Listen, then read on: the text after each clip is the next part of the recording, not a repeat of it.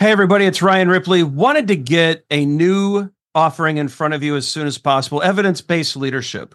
And so, as you all know, Todd Miller, myself, and Will Seeley, we're big on evidence based management. We want to apply it to the leadership space. We all know that modern managers face complex challenges every day. You're juggling a lot of needs your direct reports, your stakeholders, your customers, they all need constant attention. What we want to do is help you manage that. We want you to use information and data to make good decisions around all of these areas so that we're delivering the right thing at the right time for the right customer. And we know that we're doing that because we're using data and evidence to validate all the things that we're doing. And not only that, we're not just looking at value, but we're looking at our capabilities as an organization. Can we deliver on time? Can we innovate effectively? Do we have too much tech debt? Do we have too many things in process? Are we unable to deliver when the market demands that we do? We look at all of these things with evidence based management. We merge that into a leadership uh, mindset and lens, and we enable you to make new and better decisions repeatedly based off of the data that you're collecting within your organization. It's exciting stuff. We hope you can join us. Visit agileforhumans.com forward slash EBL course. Join us in one of these offerings. We think you're going to love it. Hope you can join us. Use Agile for Humans, the number four to take another 15% off of this course. And uh, we can't wait to see you there. All right. It's a new day. It's a new episode of Your Daily Scrum with professional Scrum trainers Todd Miller and Ryan Ripley. That's Todd. I'm Ryan. We wrote a book. It's right back here called Fixing Your Scrum. We want you to make sure to like and subscribe. Todd, 53% of everybody watching right now has not liked or subscribed. What is the matter with you? I don't want to miss an episode. Come on. Yeah. What's that, Todd? I said, punch that ticket. Punch it. Yeah. Hit that like and subscribe, bottom right hand corner. Check out the description. Leave us a comment. We love your comments and questions. They often turn into videos. Today's video, Todd. Interesting question. Um, this is terminology that shows up quite a bit. What is a pod? I thought this was like a group of whales. Ugh.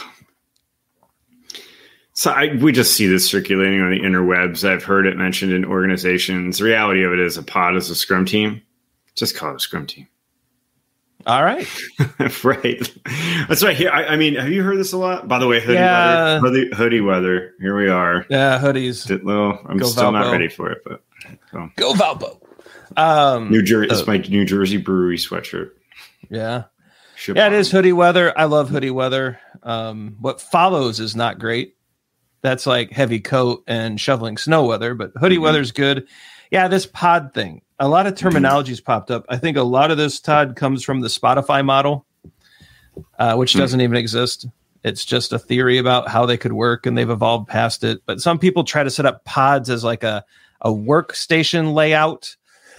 Mm-hmm. I just think mm-hmm. it's really weird. Um, you have a Scrum team, let them manage how they sit. Um, but a pod, yeah, I, I don't know the origins of this. Any listeners out there, any uh, any watchers, if you know where this term originated from, we'd love to to know. Yeah. You've got some ideas, let us know. We've seen it used in context of uh, multiple different types of Scrum teams, but it's really just some generic term that just call it Scrum team, like Todd said. I like that take. Yeah.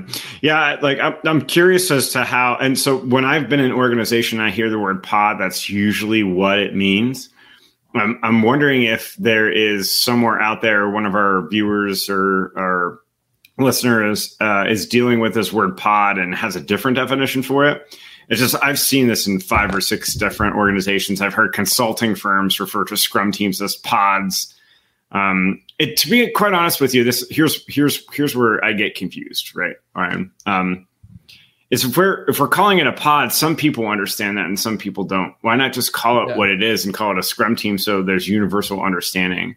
Common language allows us to have uh, conversations as a conversation enabler, right? Like, what if we refer to YouTube as schmootube, right? Like yeah. uh, something different, then you wouldn't know what to engage with me in a conversation about. Well, it's so important, um, especially in the the master's degree program that I'm in. I'm learning more and more that defining your terms is so critical, right? If you're if I have one idea of what a pod is, Todd, and you have a different idea, and we start arguing about the merits of a pod, we could be talking right past each other. We could be needlessly arguing. And so in Scrum, especially when we're teaching it, when we're training it, we say, look, this is what a scrum ma- in professional scrum, this is what a scrum master is, and this is what they do. And this is what a product owner is. This is what sprint planning is for. You know, that's how Ken Schwaber expects us to train it. But it's mm-hmm. also, you know, when we define professional scrum, everyone walks out with the same definition, right? It's not like we have one take on it and another set of trainers have a different take on it. And we are we are defining professional scrum in a consistent and coherent way so that when people go back in their orgs and they talk about it, there's no confusion there. Yeah. Right. Or, or at least there shouldn't be. Yeah, I, I agree 100%. So um, maybe pod should be retired. Well, and, and what I find, Todd, honestly, when we go into companies and we see, hear the term pod, and I think these companies are trying very hard, but someone's being a little too clever. Yeah, trying to make it their own. Yeah. And and let's not do that. There's a mm-hmm. there's a Scrum guide out there. There's great books like that one in the back that can help you. Just use the terminology, deliver mm-hmm. something, inspect it with your customers, and try again next sprint. Why do we have to make it hard? We don't, Ryan. We don't have to make it. All right. But we All tend right. to do it. End screen time. Let's make it easy. Like and subscribe. Hit that button so you never miss a show. Check out our socials. Facebook, LinkedIn, and Twitter are pretty active. I'm getting better with Instagram, Todd. I'm almost um, somewhat stupid. You're, you're almost ready to post your first post. almost. In the meantime, though, some videos are going to pop up. They are our free courses. Check out those free courses and then go forward and get certified and do great things.